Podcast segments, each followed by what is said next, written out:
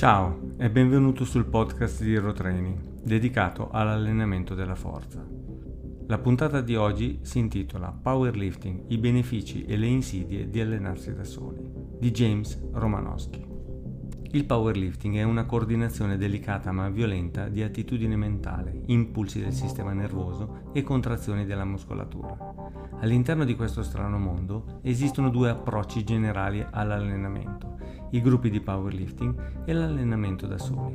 Questo articolo si concentrerà sui vari vantaggi e sulle insidie di quest'ultimo approccio e non del primo. Scarico di responsabilità completo. La mia prospettiva è distorta in questa faccenda. Da oltre 4 anni mi alleno intenzionalmente da solo, ho le mie ragioni e le terrò per me. Non sono qui per convincere nessuno che il mio approccio sia il migliore, ma mentirei se dicessi che la mia prospettiva sarebbe imparziale nello scrivere questo articolo. Inoltre, il mio stile di scrittura è caotico, non aspettarti che tutto scorra liscio. Detto questo, allaccia le cinture bamboccio. Beneficio numero 1, insidia numero 1 dell'allenarsi da soli. Procedi al tuo ritmo. Ciò può avere effetti benefici quando funziona ed essere una trappola disastrosa quando fallisce. Le sessioni di allenamento guidate da un singolo individuo possono facilitare un processo di autoregolazione, un processo che può consentire ad una persona di essere più decisa e concentrata su ciò che sta facendo, sia che si tratti di uno stacco o di un movimento accessorio un'abilità rara da sviluppare, tra l'altro. In secondo luogo, stare da soli, rinunciando all'assistenza, può aiutare la propria compostezza, pensare mentre si è sotto sforzo ed essere in grado di sopravvivere ad un duro lavoro da soli. Alla fine sei tu da solo quando sali su quella piattaforma. In terzo luogo, non vi è alcuna preoccupazione per ciò che fanno gli altri. Sei solo tu. L'insidia si presenta quando qualcuno è un disastro nella gestione del tempo. Se un atleta impiega due ore per fare 30 minuti di lavoro effettivo, quella persona è terribilmente inefficiente. È qui che il gruppo può tornare utile. Avere più persone che ti dicono di smettere di cazzeggiare è una discreta fonte di ispirazione. Personalmente credo che dovresti essere in grado di farlo da solo. Ma questo è un altro discorso. Beneficio numero 2 dell'allenarsi da soli. Autoefficienza. Questo aspetto è fottutamente significativo e può essere un sottoprodotto del primo beneficio. Si riduce al modo in cui viene utilizzato il tempo. In altre parole, come usi il tempo? Occorrono 2-3 ore per completare un'ora di lavoro? Impieghi più di 60 minuti per eseguire esercizi complementari? Ancora una volta, come si utilizza il tempo è fondamentale. Un individuo può trovarsi a doversi adeguare al gruppo, alle varie personalità e necessità. Per quanto riguarda l'allenamento, si potrebbe perdere tempo in lavori accessori di cui gli altri membri del gruppo hanno bisogno, ma non quel determinato individuo. Per me ci sono semplicemente troppi fattori X all'interno di una squadra.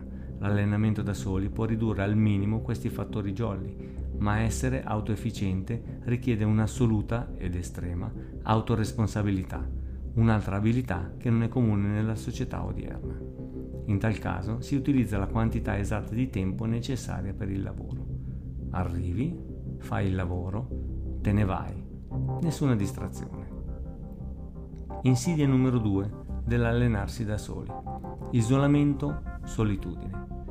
Questo può essere decisamente deplorevole. Nella nostra società tutti sembrano vivere per l'attenzione, ad un livello oppure l'altro. Ognuno cerca di inserirsi, sia che si tratti di un particolare stile di allenamento oppure di un'ideologia più generale.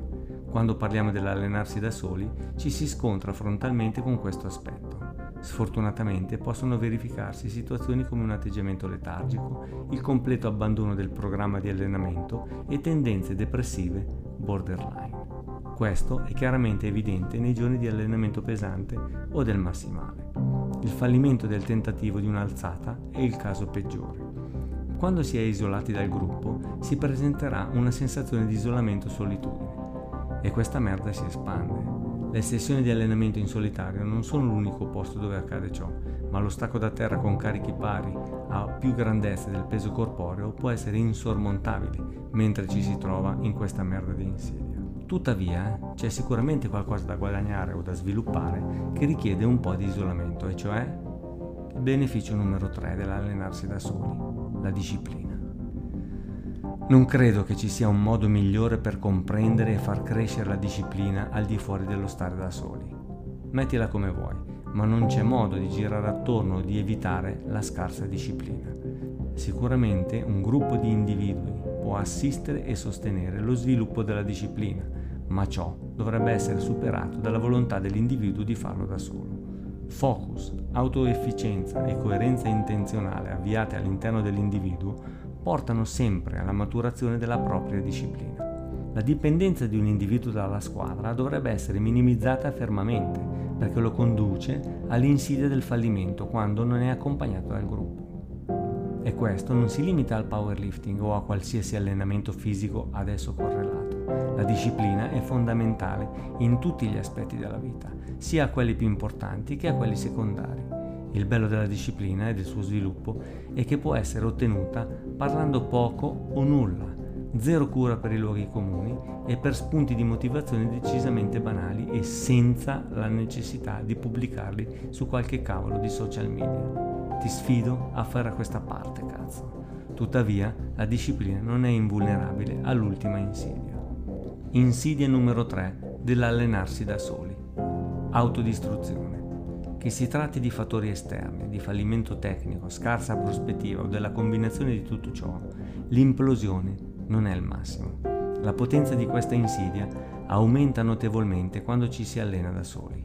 Non esiste un gruppo, nessuna rete di sicurezza, nessun cuscinetto tra l'individuo e l'autodistruzione. È più che scavare semplicemente la propria tomba, ma è piuttosto schiantarsi come una fottuta meteora. A volte con alcuni individui ciò risulta ovvio, mentre in altre occasioni risulta meno evidente, come in un cambiamento di postura del corpo o nel tipo di linguaggio non verbale espresso. Per quanto benefico possa essere il proprio focus, può anche risultare dannoso perché quella focalizzazione può essere rivolta verso l'interno, molto concentrata e altamente debilitante. A quel punto diventa un gioco di controllo dei danni.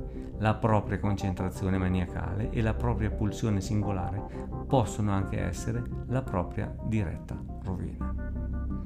Riassumiamo i benefici e le insidie dell'allenarsi da soli. Alla fine non consiglio questo percorso a nessuno. È più una circostanza forzata che una decisione consapevole per allenarsi.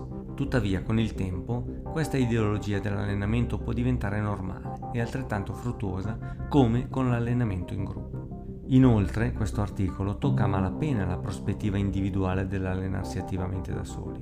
Potrai scrivere un articolo sul powerlifting e sulla prospettiva di uno che si allena e apprende da solo.